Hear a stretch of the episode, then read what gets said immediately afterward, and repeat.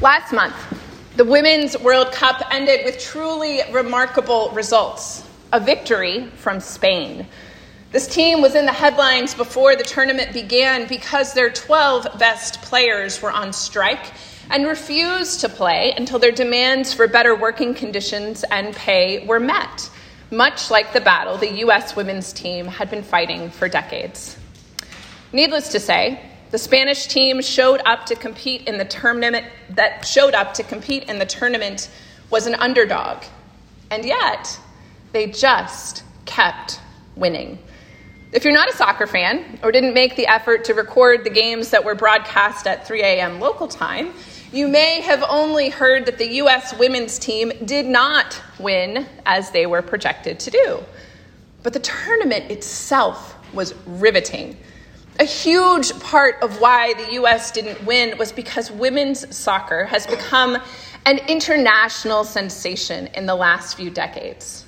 The games were extraordinarily competitive, with many ending in a shootout. Against all the odds, the Spanish team beat England in the final match with remarkable dominance. It was an epic tale of a successful underdog and a huge win for women on the world stage. And somehow, that's not what anyone is talking about. The only headlines that remain are about two men who acted inappropriately and have since been fired from the Spanish Football Federation. The whole chain of events is a lesson in the ways that power corrupts, the prevalence of culturally dominant narratives, the influence of the media, and the many ways in which poorly managed conflict can have outsized influence. It's a train wreck. I want to offer a counterexample one which I hope demonstrates the power of honest conflict, as is mentioned in our gospel text this morning. The president of the House of Deputies of the Episcopal Church, which is the equivalent of our Congress in the national church governance structure, hang with me, recently published a pastoral letter to the Episcopal Church. In it, she states that she experienced an incident of unwanted and non consensual physical contact. I was physically overpowered and lost bodily autonomy by a retired bishop waiting for my arrival to greet our colleagues in the House of Bishops. This, along with some accompanying inappropriate verbal statements, compelled me to submit a Title IV complaint via my chancellor. Meaning, an inappropriate act happened, and she followed through with the appropriate action as designed by the church to keep everyone safe. What followed was a deeply disappointing 13 month process in which the bishop was excused from the disciplinary process and issued only a pastoral response, meaning he was not held accountable for his actions. This is not the part that I'm lifting up as a counterexample. Hang with me because there's hope in this story. The church at large only found out about all of this when she wrote a profoundly courageous and vulnerable letter calling for a renewed commitment for the well being of all of God's people. In it, she outlines the thoughtful ways in which she started by addressing the individual, then gradually widening the circle, asking for more care and support, much like Jesus outlines in the text today. She asks difficult questions of the institution and calls on us to do better as the body of Christ. Presiding Bishop Michael Curry wrote a thoughtful response grounded in the scriptural foundation of our commitment to wholeness and reconciliation. Truthfully, I, I wish none of this had happened and that this issue didn't warrant the topic of conversation in the church, in women's soccer, or in society more generally. And yet, this is not the first or the last time we will face these issues. The good news this morning is that there is a grace filled way that we are called on to address conflict, and the church is exactly the place where we should be learning how to do this work well, despite the fact that we don't always get it right. We begin with a willingness to have the conversation. Now, I confess, I get a little too excited about this particular passage because I am not afraid of conflict, as my long suffering family members know well. But I'm not making this stuff up. It's right here in Matthew's gospel, an outline for how we are to handle conflict. Any illusions one might have had that we should all get along because we are the church need look no further.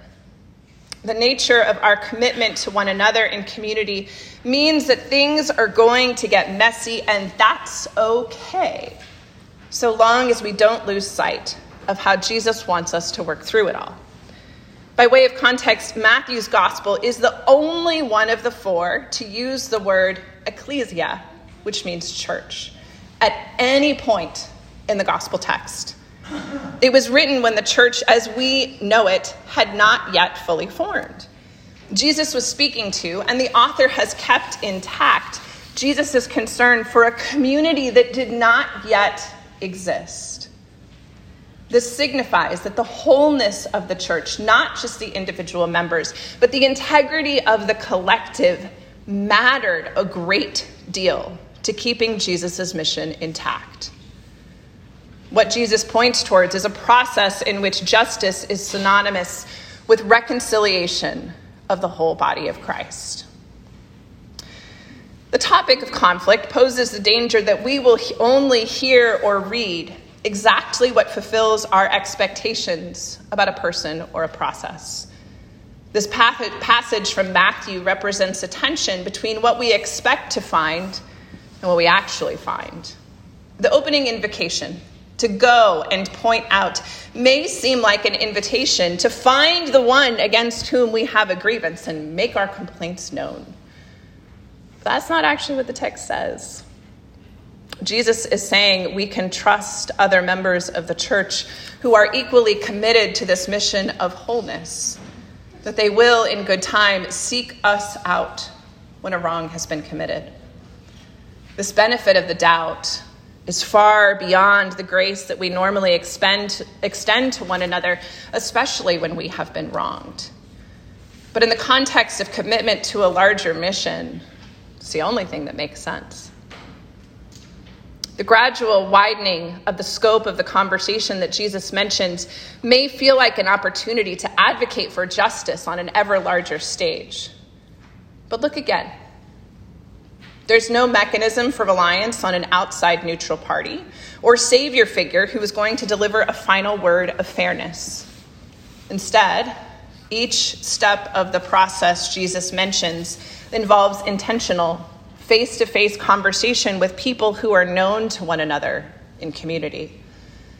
There is a beautiful and difficult combining of that which is pragmatic and faithful.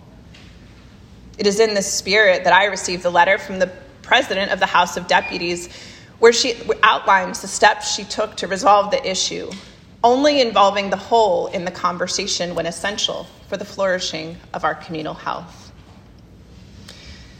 And then comes this bit about a member who refuses to listen, being written off as a Gentile or a tax collector. I think we often hear this as Jesus dismissing those who don't fall into line and behave them as directed. They're out, is what we hear. But that would be out of character for Jesus, and actually to miss the whole point of the passage. Jesus is justifying why those individuals will need even more of our directed attention. The entire thrust of Matthew's gospel is a gradual widening of the circle to say the Gentiles and the tax collectors and those whom you think are beyond your reach are actually why I have come in the first place.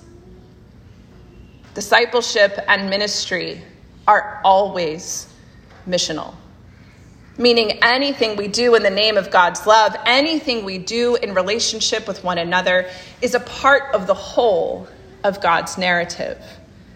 To see it as anything otherwise is to have lost track of the main plot.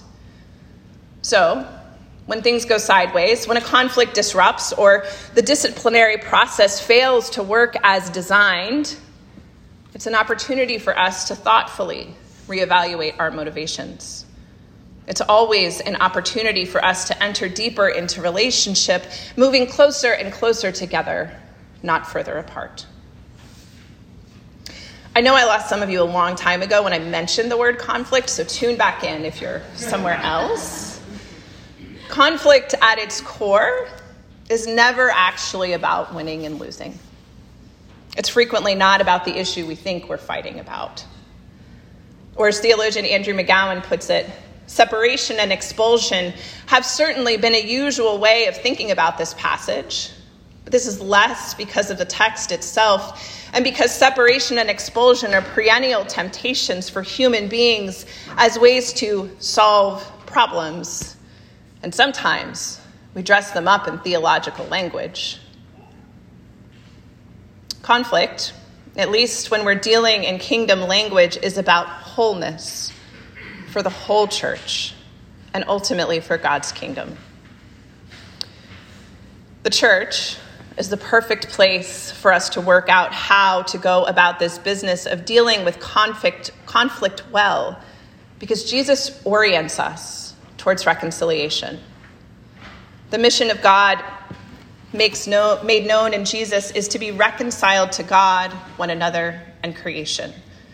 This provocative passage from Matthew about a church that did not exist was envisioned by Jesus for a different kind of future with boundaries that had dramatically shifted.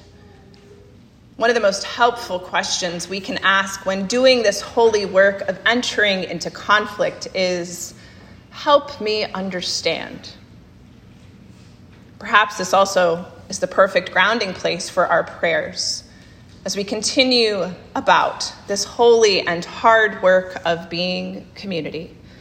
Lord, help me understand. Amen.